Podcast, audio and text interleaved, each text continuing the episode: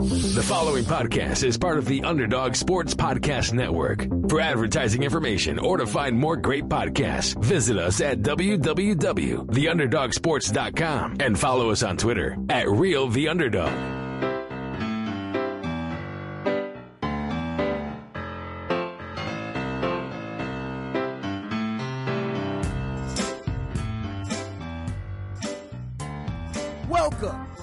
Underdog Sports MLB Show. Here are your hosts, the luckiest men on the face of the earth, Chase Fedorsky and Bryce Holden. Welcome to episode 198 of the Underdog Sports Baseball Show with Bryce Holden. My name is Chase Fedorsky. And Bryce, I want to ask you your opinion on the idea of momentum because it's coming up a lot. We got the Cowboys Commanders game on in the background. What is your take on momentum? Uh, and the reason I ask is because I have Cowboys fans who I'm friends with who are saying it doesn't matter that Dak Prescott is 10 of 29 against the Commanders and that every first down run they've just run it into the ground. And I know this is a baseball podcast. Um, but we've brought this up in the past, the idea of momentum, where we didn't love the new MLB playoff format to tie it in because baseball's a big game of momentum, um, and the first round bye messes up the routines. I don't think that's. What are your thoughts on momentum? Well, my first thought is I think that's a stretch of a comparison you made to just work baseball. Momentum in sports is real. Uh, I don't know. Within a game, it's real 100%. I think your teams sh- are more or less able to shake off a bad performance and rebound the next week. There's a part of me that almost likes giving a team a back against the wall mentality going into the, the no one believes in us um, approach to it.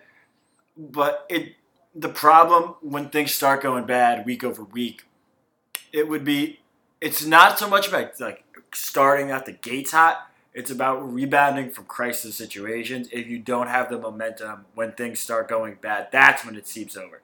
But I think you start the week with a clean slate with all that baggage just looming over you, and it doesn't come into effect until you're down. Yeah, to me, I think it's two different things, and I think this is regardless of sports. You know, when it goes into the playoffs, if you rest your starters, that's one thing, and, and I'm okay with that because you don't want guys to get injured. But if you play your guys and they look like shit and go out and embarrass themselves, then I think I'm worried uh, week into week. I think there's a big difference in my mind. Are you, I mean, specifically on this Cowboys performance, the offense is playing like shit.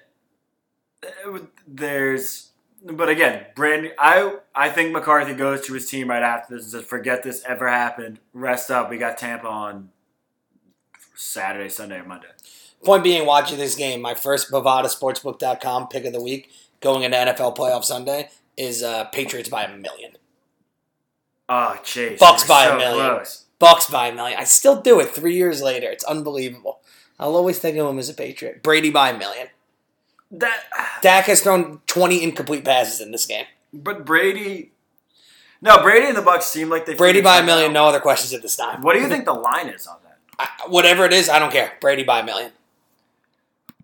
I would, as Dallas played themselves, where that's almost. A, I think Dallas still has to be the favorite, just looking at the record, but that can't be more than a field. game. Veta is going to eat Zeke up.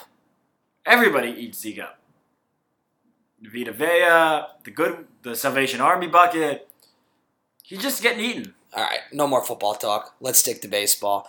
An unlikely development, I would say, has developed this offseason in baseball.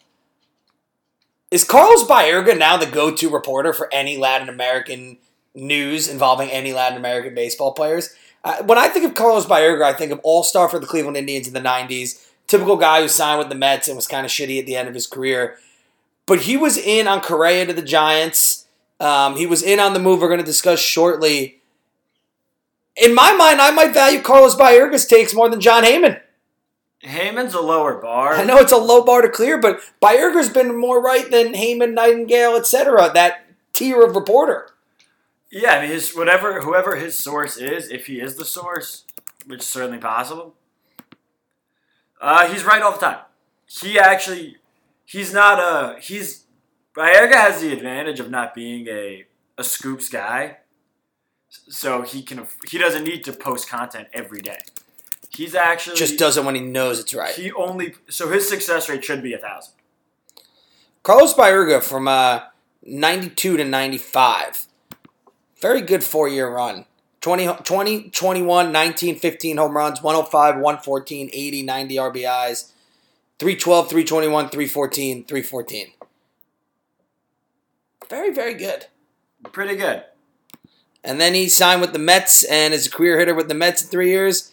Went from 299 average, 339 on base, to 267 average, 302 on base. And some of you may be saying, oh, Baerga just got old. Signed with the Mets when he was 27. That's when players are supposed to peak. Further proof that the Mets ruined careers. They ruined Carlos Baerga's, which is great for us because now he's the best reporter on the market. Chase was so excited saying that he spat all over me. Was it worth it though? Not even a little. All right. So the news that he reported this week, uh, we've given we and baseball media in general have given the Boston Red Sox, led by Chaim Bloom in this front office, a lot of flack lately. Uh, Bogaerts walked. They traded Mookie. They even lost Nate Eovaldi. They didn't get much for Benintendi. They, they've moved on from a lot of franchise stalwarts and didn't get a lot back. Um, but to their credit, they now have the new face of the franchise. Um, and it's not inconceivable to me. Uh, to me, you could draw a straight. You drew a straight line from Ted Williams to Yaz to Dwight Evans to Nomar to Papi does Mookie get considered in that straight line or no? Because I mean, they traded him and he left. I mean, when did he? When was it Mookie's team not? Ortiz retired in 2016. It was Mookie's team for the 2018 World Series. Yeah, like a three-year run. Not enough time. Even though he won the MVP the year they won a World Series. Three years, not enough time. All right. So regardless, then we'll go from David Ortiz to this guy, and we wondered whether or not he was going to want to stay in Boston. You said last week he would not. Uh, Rafael Devers and the Red Sox have agreed to an extension that will keep him in Boston through the 2023 season. Uh, it is an 11 year deal, $331 million. $17.5 million salary for 2023 was already agreed to. We talked about that last week. Um, so it's a 10 year, $313.5 million extension, no opt outs, and a full no trade clause. Uh, the 26 year old was set to enter his final year of club control. Again, they agreed to that $17.5 million salary for this year to avoid arbitration. Amazingly enough, this is the rare extension for 13 years that I'm okay with for a team. Is it 13 or 11? It's 13 total. Uh, or sorry, it's 11. I don't know why I keep saying 13. Probably because of the 300s. Um, it keeps him in Boston until his age 36 season. So it's not going to be one of those deals that take him till he's like 41 years old. Uh, the guarantee will break easily break the record for the largest in Red Sox history, which previously held by David Price at 272 million. 207. 217 million. I can't read right now. The Cowboys really have me angry. You gotta start reading Oliver Twist. 10th largest guarantee in MLB history. The AAV will get him into the top 20 all time. Um, and he will likely, I would say, spend his entire career in Boston now. They signed him out of the DR as a 16 year old in August of 2013 with a $1.5 million bonus. He was a top 20 prospect in 2016 and 2017. Cracked the majors at 20 years old, uh, 10 home runs in 58 games. Uh, he endured a bit of a sophomore slump in 2018, but won a ring. Um, and he put that behind him in a big way over the last four years. 108 home runs, overall batting line of 292, 352, 532, 132 WRC plus has him among the top 25 hitters in the league over that time frame. And again, this was the move the Red Sox needed to move make. Mookie's gone, Xander's gone. They finished last this year, um, and there was really no reason for the Red Sox fans to come to the park. I would say, but again, uh, once Bogaerts left, they absolutely needed to get this deal done. Um, and with one year away from free agency, a lot of Red Sox fans were skeptical. Uh, the original report was that extension talks started in around the vicinity of $212 million, but the Red Sox stepped up big time. Red, Rafael Devers is the new face of the franchise for years to come. Uh, I give the Red Sox credit for getting this done. Uh, you know, in your opinion, uh, what would your Bovada over under have been for Devers in free agency? It probably would not have been, I would imagine, that much higher than 313, would it? Chase, your number, you're reading. Three thirteen and a half million dollar extension, ten year, three thirteen and a half million. Oh, over the three thirty. Correct, uh, not including the seventeen. No, I would have probably extension. been closer to three thirty one. Give number. me a little bit of credit. I, I'm I'm making up for my inability to read earlier. It makes. I probably would have had a little higher. I think this is a really friendly deal. I think Boston wins the deal. I think this is. I think they win the deal as so much because you know I think the difference between this deal and some of the other deals this offseason, like the other deals this offseason were spread out from like eleven to thirteen years to get the AAV down. Uh, he's still making thirty million a year over the life of the contract. Yeah, that's and that's that's gonna be again. You have to understand. Ten years from now, thirty million dollars. it might seem rather inconsequential to an MLB team salary cap. What an incredible statement to make, but you're not wrong. It might, I mean, thirty million dollars will always be thirty million dollars, but like who? Are, I mean, what the hell is? How much are the Mets paying Nimmo? Um, it was eight for one sixty two. If he's getting little twenty 20 million. now, ten years from now, I get it. Look, no money. The money is not what it used to be, and, and Nimmo is a great example of that. Yeah, so again, it's fine. They don't have a ton else to build. This is a move they had to do for the respectability of the franchise. And look, they got their best. He's their. He has been their best player. As soon as Mookie left, he's been the best player on that team. And you you can't. It's like the Yankees said. The Yankees had to re-sign Judge, no matter what the number ended up being. Judge had to come back to New York. The Red Sox couldn't let this guy go if they wanted to actually keep. If they wanted any sort of legitimacy as an organization, they needed to keep him, and they kept him. Well, uh, I have a couple thoughts on Devers in general. One, one guy who could not have been happy about this signing, Gerrit Cole. Oh, he beats the shit out of him. Devers owns Gerrit Cole. Um, two, I think one thing Devers doesn't get enough credit for. Uh, he to me is sort of the Vlad Jr. of third baseman, uh, and that Vlad kind of fucked around and won a Gold Glove this year. Devers, especially since he's gotten into the big leagues, Devers is good at third. Devers is a great. I Maybe he's just good at third against the Yankees because I don't watch him a ton otherwise, but against us, he looks like an absolute stud at third base defensively. Devers is a great. He's a great all-around baseball player who deserves. This, he deserves this contract.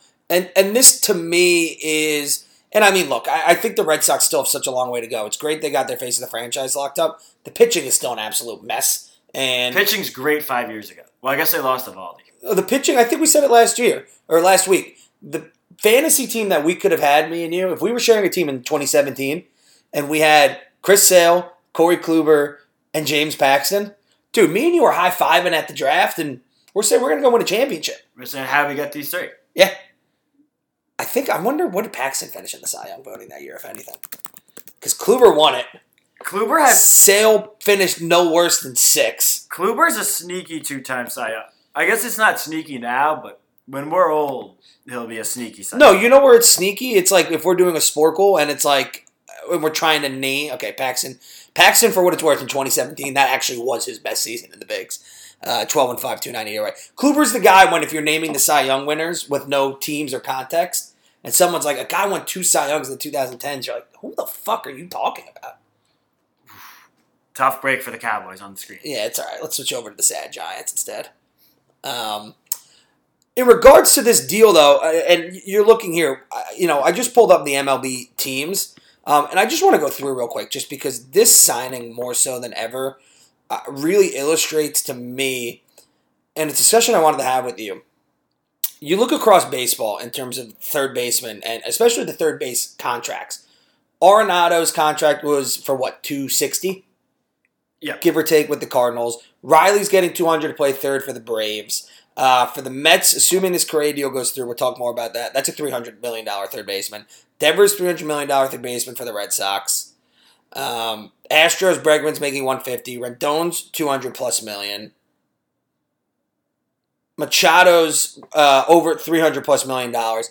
So, oh, and, and I didn't even include Jose Ramirez, but just because that contract is so team friendly. But I guess for the point of the argument right now, my question for you is what in your mind is the golden position in baseball right now? Third.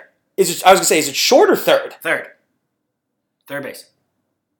I want to do a deeper dive on this next week when we can like really go. I think shortstop's deeper, but I would get. I would take the top end talent at third base over shortstop. I think if we were to name the top fifteen to twenty players in baseball, we'd probably have at least five third basemen.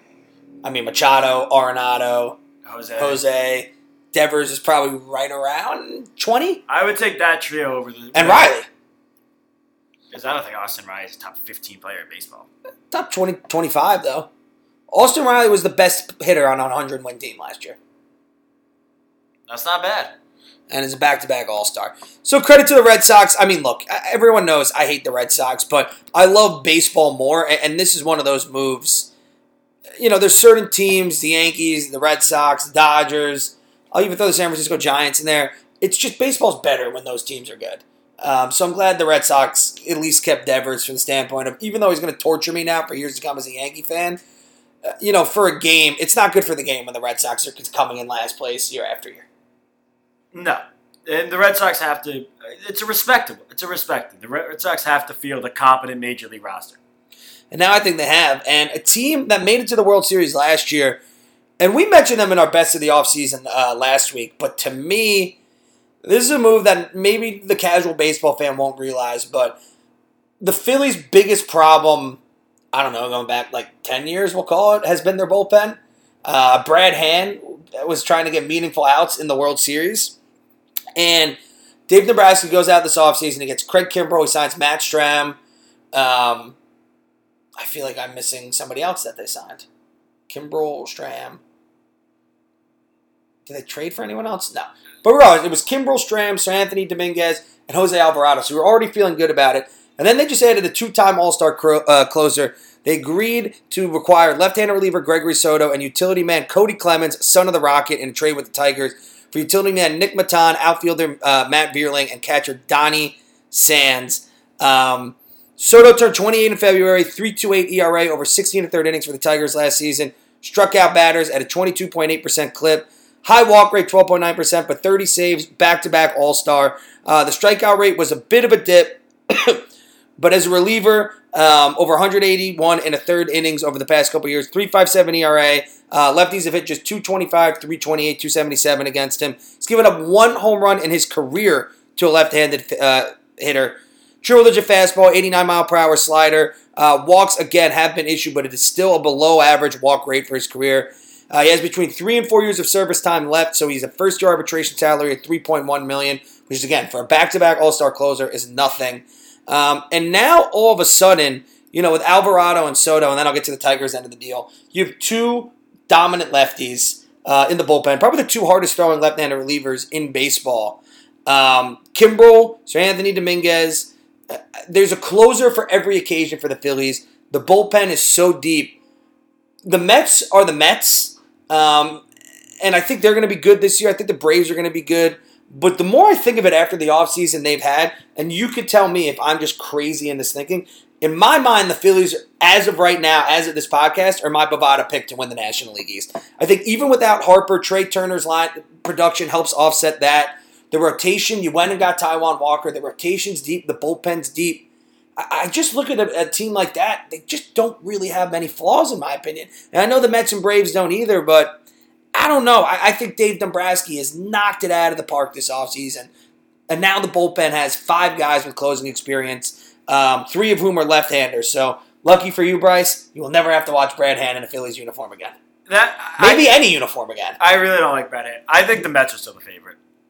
If your top two pitchers are Justin Verlander and Max Scherzer, you're the favorite. There's nothing really the Phillies could do to overcome that. Like I get it, Wheeler. Nola's very up and down. Nola has good year. No, when you get and when you get good Nola, I agree. It's really good. And when you get bad Nola, I mean, we saw in the World Series. You're looking Series, at an over four ERA guy if he's off. I just trust the Mets more one through five and their lineups. I'd give the lineup edge in that division to the Braves.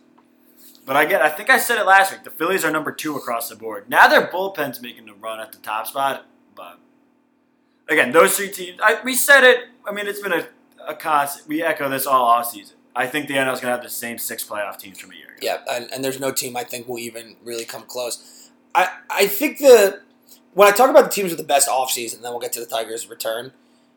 I think the Phillies had the best offseason from the standpoint of I think the Mets acquired the most talent, but I think at a certain point that just turned into Steve Cohen flaunting his money and just saying I'm going to sign these guys because I can. I think the Phillies had the best offseason from the standpoint of acquiring talent, but specifically filling every need that they had.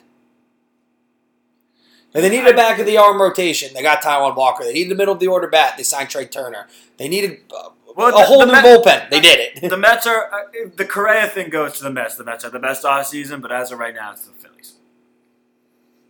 I can live with that. Um, as for Detroit, uh, Detroit's in a really weird span, place right now. They're not in a weird place. They suck. I think they're in a weird place from the standpoint, though, of that was a team, me and you last offseason. We looked at Detroit and we were like, okay, this team could make a jump into the wild card race. Um, all of their free agent signings did not work out. Erod went AWOL. Erod went AWOL. That might be. Uh, if I didn't, if I, I like Eduardo Rodriguez, and it's irrelevant kind of to the podcast at large. Otherwise, that would be a great episode title. Erod went AWOL. Um, Erod bomb. Erod was gone. Javi Baez was pretty quickly exposed as not very good uh, to, to be. I've so uh, I th- I must have done this years and, ago. and I will just say, Tucker Barnhart is on another team. So the, the moves that we looked around and said, oh, they had a really good offseason. They didn't have a good offseason. And the kids, Casey Mize got Tommy John surgery. Spencer Torkelson got spent to AAA in June. Summer 2014, my uncle and I did a baseball road trip across the Midwest. And we saw two Cubs games with a very young Jorge Soler and a very young Javi Baez. In those games, Baez struck out a combined seven times, and Soler homered twice. That's why I love Jorge Soler. I think he's going to set the all-time home run record. And I hate Javi Baez. He, the stri- I get it. We're three true outcomes era of baseball, but Javi Baez strikeouts cripple teams. He strikes out a painful amount, and it's and if he's not hitting, if he's not giving you power, then he's just nothing. And I have a defensive player comp for him. It's going to be one of our friends. Okay. Can you take a guess of what I'm going to go with on this one? Like Bennett? He's Andrew Nathan at shortstop. If there is a spectacular play to make that is going to be on MLB Network or Sports Center, Javi Baez is going to make it. Yeah, if you watch But if the ball's hit right at him, you don't know if he's going to make the play. if you watch the Javi Baez highlight reels, you would th- there's Great base stealer, though. There's- cool base stealer. and he does that awesome stuff. with Ta- he's his highlight clip on YouTube might be the best in the league. Does he ever do the tag in the regular season, though? Like, the epic one that I think of is from the World Baseball Classic. yeah, that was pretty epic. Yeah. But has he done it in, like, I'm not going to say real game, because, again, I, you, you've heard me say this. I'm a big advocate of the World Baseball Classic, one of the most fun live sporting event experiences I've ever had. But has he ever done it in a game that's relevant to his career? I, I don't know. We'd have to do some I haven't watched the Javi Baez. He did have the cr- the crazy base running thing in Pittsburgh, where he got a triple off a bloop. but I don't know if that was more of an indictment of Javi Baez That was on the or the Pirates just. That was the Pirates. the guy just didn't step on first. So anyway, so the Tigers last year, Mike Ilitch spent some money, and or Chris Ilitch, excuse me, Mike Ilitch passed away, so it's Chris, his son, uh, Papa John's family, I believe. Pizza, Or- pizza. oh, Little Caesars, thank you. I don't know how Papa John is John. Papa Stupid. John is Papa John. Yeah, yeah, I need to go to sleep early tonight. So right now, I think they're in uh, a weird in between space where they've spent the money where they should be good, but they clearly are still at the beginning of their rebuild. So I give them credit. I, I think Soto is a two-time All-Star closer in name only. Like he had 30 saves two years He's ago. Tigers rep. Correct. He was the Tigers All Star rep two years in a row. Um, and look, they got some decent returns. Sands, the 26 year old catcher, who was in the big leagues this past year. Uh, he made 57 appearances at AAA slash 302, 413, 428 with five home runs. Wasn't going to get a shot with JT Realmuto, so he's a shot now. Uh, utility player who played in 35 games with five home runs over 85 plate appearances for the Phillies. He could play all over. He could be some depth there. And then Vierling is probably the gem of it. And again, he only had like a 700 OPS last year, but he uh, is a solid defensive outfielder. He's also logged a handful of innings at first, second, or third. Should compete for a bench spot in Detroit as a fourth outfielder. Uh, look, at the end of the day, I don't know what the return they were going to get for Soto is, um, but it, it's just interesting to me when you see the prospects. And again, I'm going to preface this by saying this is so far from an apples to apples comparison, but Soto was a two-time All-Star closer who has who was hitting arbitration for the first time, um, and I think we would both agree, especially because he's a left-handed value. I'm not going to say there's extreme value for that, but there's a good amount of value in terms of like the trade chart and what people want. You know, you think of like Yeah. the trade deadline every year. A hard-throwing left-handed reliever with closing experience is near the top of every team's wish list, no matter who they are. And it's just fascinating to me because these were three guys that I would say nobody would say is like a needle moving prospect. And Bryan Reynolds, I would almost say, is the hitting equivalent of this, just from the standpoint of yes, he's an all star and he's good, but he's an all star because he was a pirate, I say this, Brian. I which is all my way of saying I'm tired of the Brian. Pirates, you got to look in the mirror. You're not going to get a Jasson Dominguez type prospect from any team for Bryan Reynolds, who at the end of the day is a solid big league outfielder. But if you put him on a team who finished above 500 and where the games mattered after May, he's just another guy. Like, It's my way of saying, Pirates, look at this trade, look in the mirror, and realize this guy's not going to resign with you. Figure it out. look at what the Royals got for Benintendi. I don't remember what we gave up. It was To be honest. inconsequential. So, a- so yes, that's the way of saying inconsequential. like Yeah, no, the Bryan Reynolds. The people are discussing Bryan Reynolds like he's Mike Trout. Did I send you that meme uh, with the Pirates? No. The Pirates and the Braves? oh, I saw that. It's it's a meme where it's because Pirates offered Reynolds a six or seventy five million dollar extension, Which he should take. and and the meme is Pirates offered. Oh, how could you do that? Braves offered. Oh, that's such a great deal. Of course you'll take that. Thanks, honey. It's like a mom comforting his children. But it is interesting to look at it through that lens, though. That the Pirates get torn apart for offering Reynolds that, uh, where the Braves have I don't even know how many young guys who have either been an All Star or Rookie of the Year already, and aren't making that combined. They gave him the same AAV as Acuna. Like, Acuna's a That's how little Acuna makes. yeah. Eight for was it? Well, maybe is Acuna eight for hundred or eight for? Well, there were there were a bunch of de- op, uh, options that stretch it out. Um, Acuna's not even close to the worst contract on that team. Albies is a disaster. Yeah, Albie's. I think Albie's contract is for most seven million a year It's for like a perennial All Star second baseman when he's healthy. It's like seven for fifty. It's crazy. Just terrible. Let's talk about the Los Angeles Dodgers. We mentioned it last week. The Trevor Bauer countdown was on, and the Dodgers have officially cut ties with him. Um, the statement for the Dodgers was that the Dodgers organization believes that allegations of sexual assault or domestic violence should be thoroughly investigated with due process to the accused. From the beginning, we've cooperated fully with Major League Baseball's investigation and strictly followed the process stipulated under MLB's joint domestic violence, sexual assault, and child abuse policy. Two extensive reviews of all the available evidence in this case, one by Manfred and another by a neutral arbitrator, including Mr. Bauer's actions, warranted that the longest ever active suspension, player suspension in our sport for violations of this policy. Now that the process has been completed, and after careful consideration, we have decided he will no longer be a part of this organization. Bauer released his own statement in the LA Times saying, While we were unable to communicate throughout the administrative leave and arbitration process, my representation spoke to Dodgers leadership immediately following the arbitration decision. Following two weeks of conversations about my return to the organization, I Holy shit! Oh my God, are the Giants going to maybe win this game? No, I think Kenny Golladay just caught a touchdown. What a strange world we live in. Back to Trevor Bauer. I sat down with Dodgers leadership in Arizona yesterday who told me they wanted me to return and pitch for the team this year. While I'm disappointed for the organization's decisions today, by the organization's decisions today, I appreciate the wealth of support I've received from the Dodgers clubhouse. I wish the players all the best and look forward to competing elsewhere. Before we get into the financial ramifications of this, um, couple thoughts. Ready? Ready? Thought number one, very mature statement from Bauer. Yeah, that's right. I. I was surprised by that. Um, thought number two, and then we'll get into the finances of this. Do you think he's full of shit when the, he said that the Dodgers at one point said we want you to play it this year? It's hard to know with a guy like. Trevor Bauer, but what does he have to lose? What does he have to gain by lying at this point? I mean, maybe you can get a little more sympathy. But I get, I, I, I think maybe get it out there that the Dodgers at one point did want to bring him back, so other teams are more inclined to do it. I didn't think read too much into it. So I read this article in the Athletic um, that I thought was really interesting about this. Um, and again, for the finances, um, the Dodgers payroll sits around 217 million. Dodgers are on the hook for 22.5 million. They released him. Um, so again, that money is still on the books. The Dodgers have a seven-day window to trade Bauer or place him on waivers. Um, they didn't find any trade interest in the past two weeks, so will likely be released when all is said and done. Uh, and the team who who signs him is only on the hook for the league minimum, seven hundred and twenty thousand dollars. I think this is a bad look from the Dodgers for this reason.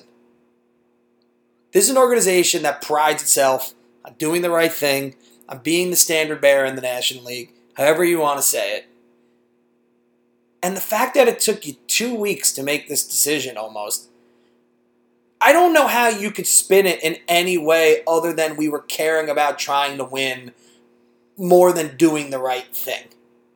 Dude, I think you're again. Who gives it? They got there at the end. It doesn't matter. I guess, but why not just say right away we're getting rid of this guy? Why they literally waited until the very last possible second to release the statement. They look over the options. Of course, they consider bringing him back. They're paying him twenty million regardless. You have to, cons- and somebody he's going to play in the league. You have to look at the options, and uh, who I. You're gonna forget that they waited until the last day by the next episode we record this. So I, that doesn't mean shit to me. I don't know. Uh, to me, to me, they've painted him in such a negative light throughout this process. In my opinion, the Dodgers, with the clear intention of not paying him, that I don't know. To me, the Dodgers front office, who I respect, and the ownership group, they they tried to have their cake and eat it too here, and I don't know. I think it came out looking In what bad. sense do they try and have their cake and eat it too? I, I, I think uh, again from the standpoint of if you didn't want him on the team, you didn't want to pay him this and that, then just say it right away. Yeah, that, I, I don't care about the timing. Okay, fair enough. Who's your Bovada favorite for Bauer next year? Padres. I'm going to say the Padres or the Mets. I, I think the Mets just because I think Steve Cohen, for better or for worse, just genuinely doesn't give a shit about optics. Um, but for the Ba- Padres, you want to put yourself over the top. Uh, and again, Bauer hasn't pitched in the majors since midway through the 2021 season, so we're going on a year and a half. Um, but he's a guy who's known to keep himself in incredible shape. He's very into analytics, all that good stuff. And we did just see Justin Verlander come back from Tommy John surgery at the age of 39 and be a unanimous Cy Young. That Padres rotation, if you even get a shell of what Bauer used to be, um, and it's Darvish, Musgrove, Snell, Bauer. Snell. I said Snell. Darvish, Snell, Musgrove, Yeah. Bauer. Uh, to me, that's. I, I know the Mets are good. To me, the Padres become the overwhelming favorite in the National League if they get Bauer. And Cueto. Cueto will be interesting. Where's Cueto going? Enough with the Bauer. More Cueto. You want to switch to a positive note? Where is Cueto going? Yeah. Um, you know where I would like Cueto a lot, and I think it makes quite a bit of sense for both teams. For a while, I liked him in Texas. I love Cueto in Seattle to anchor the back of that rotation and just eat innings. You know, they still got a lot of young guys. Castillo has had some injury problems in the past. Um, you know, Robbie Ray was inconsistent last year. Kirby is still young. Let him just eat innings, and you know, and you don't have to worry about the home runs and whatever they call Safeco Field now. T-Mobile. I think it's a great fit. Yeah, I like that one. Let him just mentor the young pitching, and then you don't have to rush any of these guys up. Yeah, I like Cueto. We, we I think we'd both agree. We're ordering Cueto Mariners jerseys, if that's the thing. Yeah. Mariners, you're on the clock. Bryce is going to Seattle in three weeks. Not even. In less than three weeks, get it done so we can get the Cueto Seattle jerseys uh, live and in person, please. I would do that. Let's talk about Carlos Correa. Um, it's been a couple weeks since they reported this deal, and it's still not done. Again, it was 12 years, $315 million. Um, and it sounds like Steve Cohen and the Mets are growing very frustrated with the state of negotiations, have contemplated walking away. Uh, this is from Andy Martino and SNY. Um, Jon Heyman indicated that Correa and Scott Boras have engaged in at least one other team as of this week. Twins have some momentum. Uh, again, the Twins offered him 10 years, 285 million uh, before the Giants came in with 13, 350. The Giants agreement uh, feels like ancient history at this point, and there's no indication that they have uh, entirely halted their efforts to sign Correa. But again, they're determining their next steps. You know, uh, we don't we don't know if they're in, um, etc. Uh, but Correa, who's uh, you know the marquee guy in a lot of ways outside of Judge in this free agent class, is still out there. Look, I think on some level, the Mets saying we're ready to walk away is Steve Cohen, you know, posturizing. But at the same time, I don't know how much Scott Boras is willing to screw up this relationship with Cohen because Boras basically, with a few exceptions, like Carlos Rodon said, I want to be a Yankee. Bryce Harper said, put me in one team and I want no opt outs. Like there's certain players who dictate a little bit more than others where and for how long they're going to. But Boras, generally speaking, his policies we're going to go to the highest bidder. And not many people are going to outbid Steve Cohen for players. So I don't know if Boras is willing to mess this up. But uh, what do you make of this whole situation? Uh, and do you think the Twins have a shot to maybe come back in here and bring Correa back? I think he wants to be a Met. I think Correa wants to end up on the Mets. And I, I, I would if I had to bet, like I would still have the Mets as a Bovada favorite for where he plays next year. But I mean, the longer this goes, the odds are getting worse every day. Do you think that Correa today is January eighth? Does he sign a contract by January fifteenth with whoever team? Probably, if it's the Mets, yes. I know. I would say probably. I feel like this thing's coming to an end. And, and at what point? Oh, Baker Mayfield with the backbreaking pick. At, at what point do you think? Fan, do you think there's at any point Met fans? Because again, we we know a lot of Met fans, not the most rational fan base uh, by any means. Do you think at any point they start to turn on Correa before this deal even gets done? Like, what's this guy's deal? What's the holdup type of thing? Couldn't you picture Met fans getting down on a guy before he even signs with the team? It's similar logic to the momentum where this will only be an issue if he's underperforms. Like I think he'll sign, it'll be cool. The Mets will look. Think to me, I think fun. he's going to underperform, but that's just because I think based on his production, I don't see him as a three hundred million dollar player. I think so much of his pump is uh, it's a narrative where it's leadership and defensive ability, this and that. I, I just think you look at his offensive numbers. You know, if you were to do a, I'll put it this way, and you can tell me if I'm crazy here. If we were to do a, compa- a player comparison, player A, B, and C, and we just put up Correa's numbers, I don't think you would say this guy would even sniff a three hundred million dollar contract. Am I crazy to think that? no, I know that's not how the world works, but no. Yeah, it's not how. But like he like looks- Devers is a guy I would give three hundred million dollars to and not hesitate. He's one of the best left-handed hitters I just in don't. baseball. Correa's not going to end up with a three hundred million dollar contract because of this injury concern. This He- injury concern. yeah, I think even before that, like three hundred fifty million dollars for Correa. The more I think of it, it's just the it was it almost uh, again. And the Giants, I'm sure Giants fans still wish they had him, but to me, that deal. The more I think of it, it's just wow. The Giants really just were that desperate to just add a marquee free agent because they felt they owed it to the fan base. and I think they should have done it. I, I I still think they need a marquee player on the team. They, they don't have any alphas on that roster. I just the more the more I look at the shortstop market in the past two years, when I see that Seager got three twenty five, Bogaerts got two eighty, even Dansby based on like one great all around year got pretty close to one eighty. I, I think Trea Turner for three hundred million, uh, almost on the dot, is an unbelievable value for the Phillies. It was the best signing of the offseason. That guy is just so leaps and bounds the all around player. I think all these other guys are, but I don't know. Maybe I'm a Trea Turner homer and just don't know it. I wonder if Trea Turner. Are you going to take Trea Turner win the MVP next year? It's not a crazy bet now. Did I, I, not take it? didn't feel like you take it two years ago. I think this with Harper out. Oh no, I did take it this year. Take it again next year. Because you know what? I took Judge to win the AL MVP, which obviously hit. My Cy Young picks bad. I took Berrios and Buehler.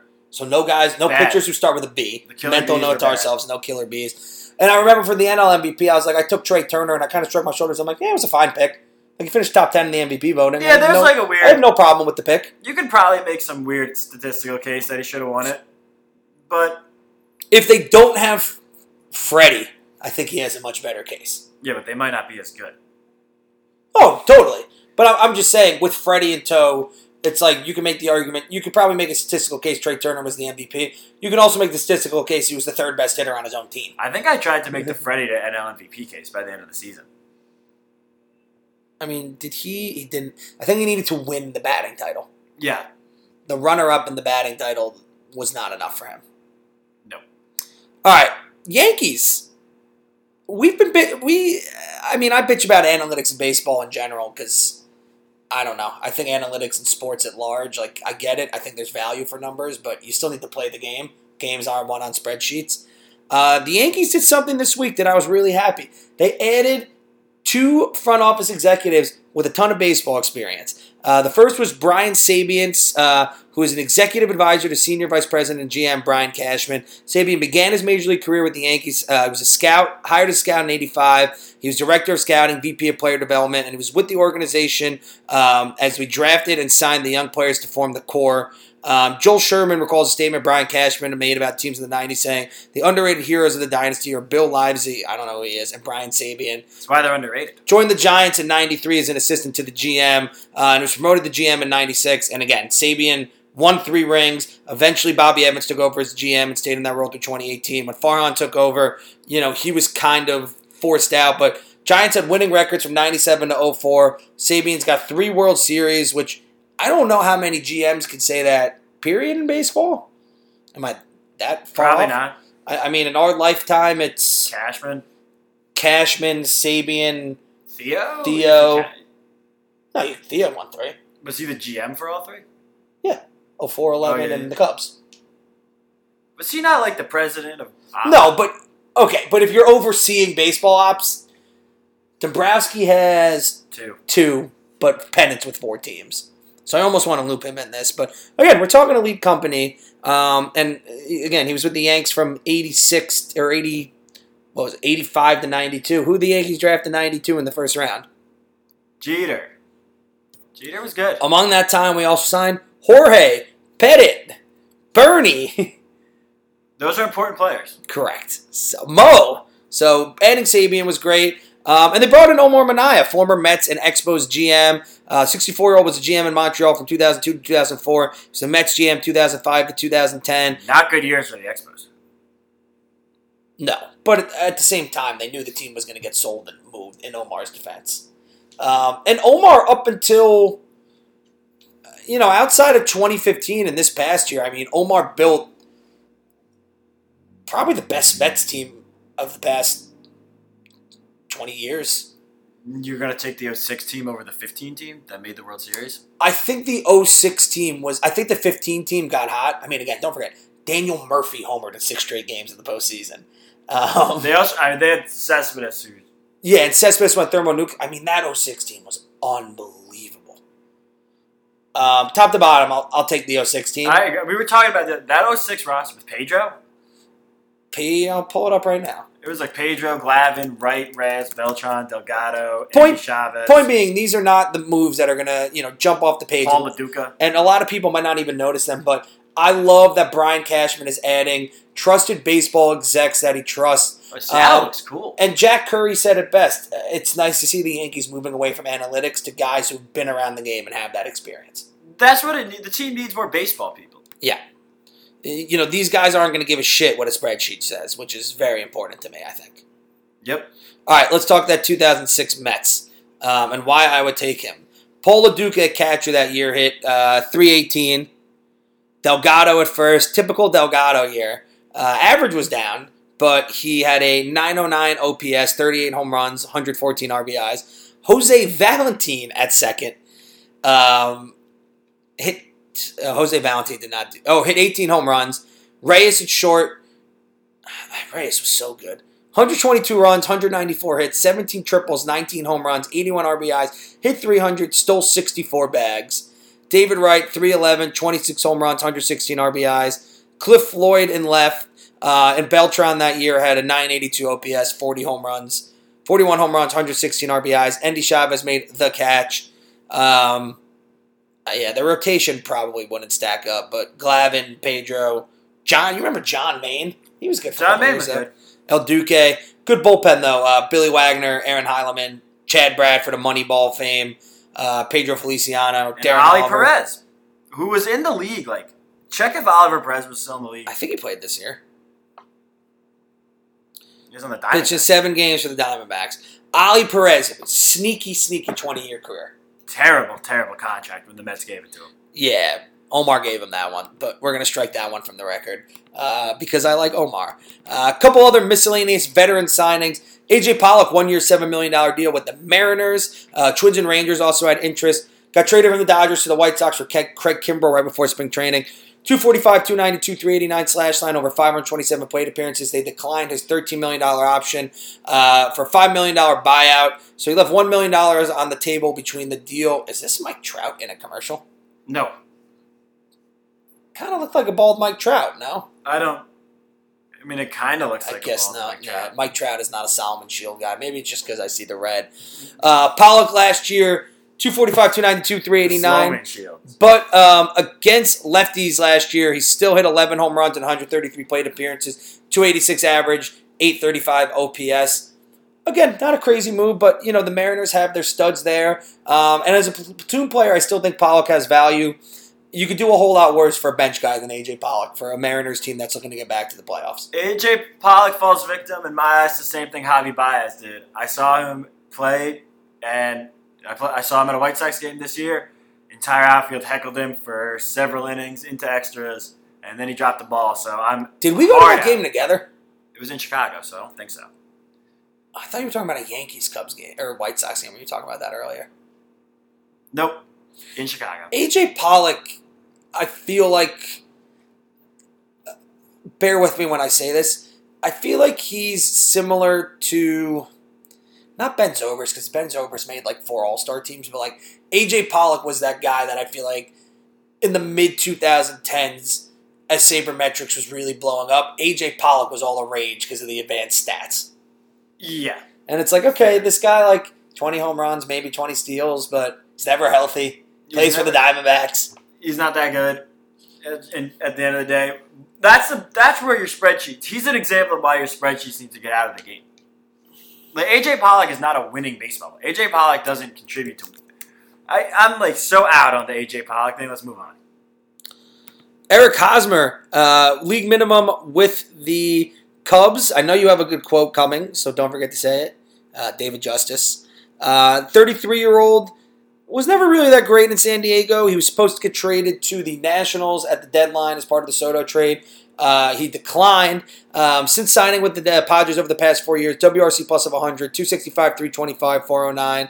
Um, he's considered a below average first baseman at this point of his career. Over the last five seasons, his Fangraph WAR total is 0.3. Um, he vetoed the trade. To his credit, Red Sox traded for him for the league minimum. Um, Cubs last year were a revolving door at first. Alfonso Rivas, P.J. Higgins, Patty Wisdom, Frank Tank Schwindel. Uh, so at least they have a veteran presence there. Uh, before I give my analysis, what do you think of Eric Hosmer? It's the Moneyball thing with David Justice. The Padres are paying him thirty million not to play for him. Hosmer, a vital part. It's only 18 million a year for what it's worth, but but over how many years? uh, I don't know. It's a lot of money to pay a guy not to play for you when you're trying to win a World Series. At the end, this move means, I, it, this is a nothing move for the Cubs. But I kind of like it from a stability standpoint. Even though Hosmer's not the player he was, you can still roll him out there, especially if you're not trying to win the World Series. So it's it's a it's a solid pickup. He kind of looks like Dansby Swanson, so maybe the the bond over having similar beards.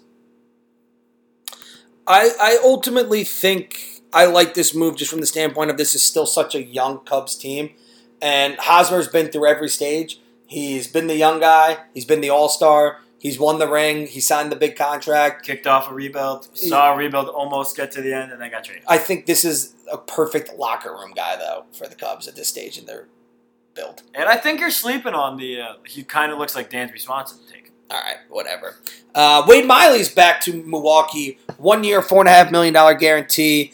Um, $10 million mutual option for 2024. He's 36 years old. It's his third NL Central team in as many seasons. Two years with the Reds, 3.37 ERA, 2021 through a no hitter. Uh, the Reds put him on waiver. He's placed by the Cubs. Injured last year, but the 12 year MLB veteran, when he did pitch, he only threw 37 innings, 316 ERA. Um, keeps the ball in play, solid enough control, ability to avoid barrels to me, when you when I we think of gamesmanship over the years, the best piece of gamesmanship that I've ever seen, I think in baseball, period, was Craig Counsell in that NLCS putting Wade Miley in for one batter and then pulling him against the Dodgers once they had their all righty lineup and going with a right handed starter. That was smart. I like that he did that. This Wade Miley. There's an epic Dennis Eckersley rant against Wade Miley. If you have time to look that one up. Uh, Wade Miley, this signing to me, I, I've just kind of been. I got, I'm stretching, looking for reasons to believe this.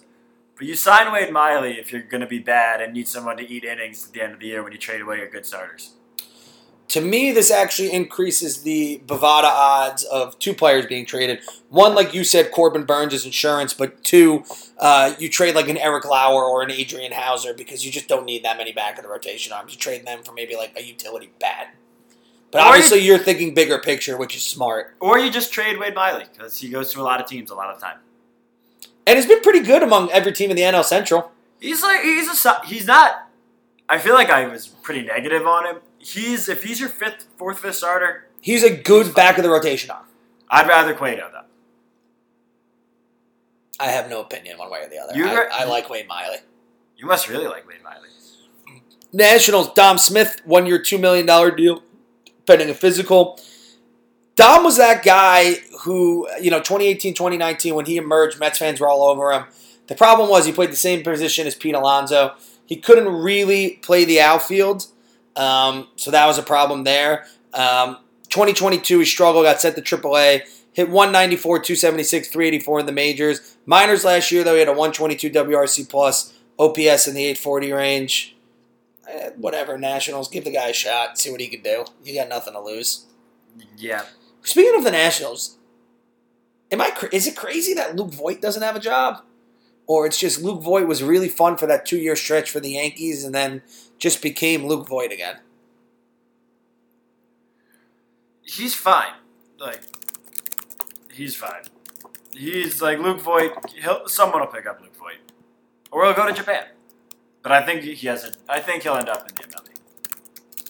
And Zach Davies back with the D backs, one year, $5 million deal. 30 year old last year pitched for the Diamondbacks in a one year deal, 27 starts, 134 in the third innings, 409 ERA. You can get that production for $5 million. I think every team honestly would sign up for that. For 5 million, guy to just eat innings, ERA around four. I got nothing to add about Zach Davies. Nothing. He's like Wade Miley again. I prefer Zach Gallen. Yes. And last piece of news that um, I thought was very interesting the Angels are one of two MLB teams up for sale, um, and a potential buyer is Joe Lacob of the NBA's Golden State Warriors. Tim Kawakami of The Athletic, unbelievable Bay Area writer, said uh, that Lacob said on his podcast. It's been reported that we were looking at it, and that's true. I don't know what we're going to do yet. I grew up in Anaheim. It's a little bit of an attraction to me. Wouldn't it be the easiest thing in the world to do because it's not close to San Francisco where the Warriors play, but he did call an Angels pursuit maybe doable. Again, Lacob is a VC billionaire, bought the Warriors in July 2010, and uh, I mean, again, we know what the Warriors have done since he bought the team there. so this would be a great get for baseball. this would be awesome because this is an owner that's proved that he's willing to spend money for his team to win. Uh, the luxury tax bill for the Warriors this year, I think, is like two hundred million dollars, something crazy like that. So he's not a guy who would move the team. He would keep it in California. Um, Do they need another team in LA? Or would I don't think that there's talk of move, relocating the Angels, but do they need to be there? Would they? Would it almost make more financial sense from Lake? I guess Lacob has the Anaheim tie. Would it make more sense for that team to relocate to Vegas? no, but I don't think any team should relocate. I think Major League Baseball. I don't think no baseball. I think you need a relocation. Well, I wouldn't move them to Vegas or Nashville, though. To me, those are two teams that they're going to expand the league. They're going to add one team in each league, make it 32 teams. They'll rework the divisions just because, uh, again, it's uh, you're talking about a couple billion dollars in the owners' pockets with the expansion fee. I just don't see, I don't see them passing that up. I just But yes, there are teams that need to move. I think Vegas and Nashville, though, will be off the table for a bit until they figure out whether or not they can get teams there. fair enough. Do you think all Warriors fans would become obligated to be Angels fans, especially if the Giants keep shitting the bed like this? If the A's move out of Oakland, A's become Angels, it's a very easy transition with the hats. You just color them a little bit differently. mm-hmm. I like where your head's at. Any concluding thoughts for this week's show? Uh, no, stay healthy. There's some good British content out there. Not like British TV shows, more like high level British historical stuff, including an E60 interview with Prince Harry. With Strahan. Strahan interviewed him, which is hilarious. Good for Strahan. Yeah, that's And on the, I'll do one more random football call. Big, big one of my favorite players growing up. Tiki Barber, su- super underrated all time amongst NFL running backs. That's all I got. This is from Jay Jaffe. Uh, this was the first time in a full season in the pitch tracking era um, that no pitcher threw a knuckler, like a true Not a knuckler, single not one? like not a a pitcher, not a position player. But yeah, interesting. That is weird. That's odd. Yeah, all right, Nicky's on the Hall of Fame ballot. Uh, next week we'll do some more Hall Not of doing Fame. particularly well. Next week we'll do some more Hall of Fame news. Um, go Giants! We probably won't record this before the Giants playoff game, so I'm excited for that. Hopefully we beat up Kirk Cousins and the Vikings. And I think something to watch out for baseball fans. I think the MLB top ten right now starts soon at each position. So tune in to MLB Network, and if you see it, drop us a line because those are always fun debates. We enjoy them. Any sort of rankings are always good. Rankings are great. Rankings are the best off-season content for any sport. Rankings and Sporcle. It's how we get through a very long off season. With Bryce Holden, my name is Chase Minorski. This is the Underdog Sports Baseball Show. Have a great week.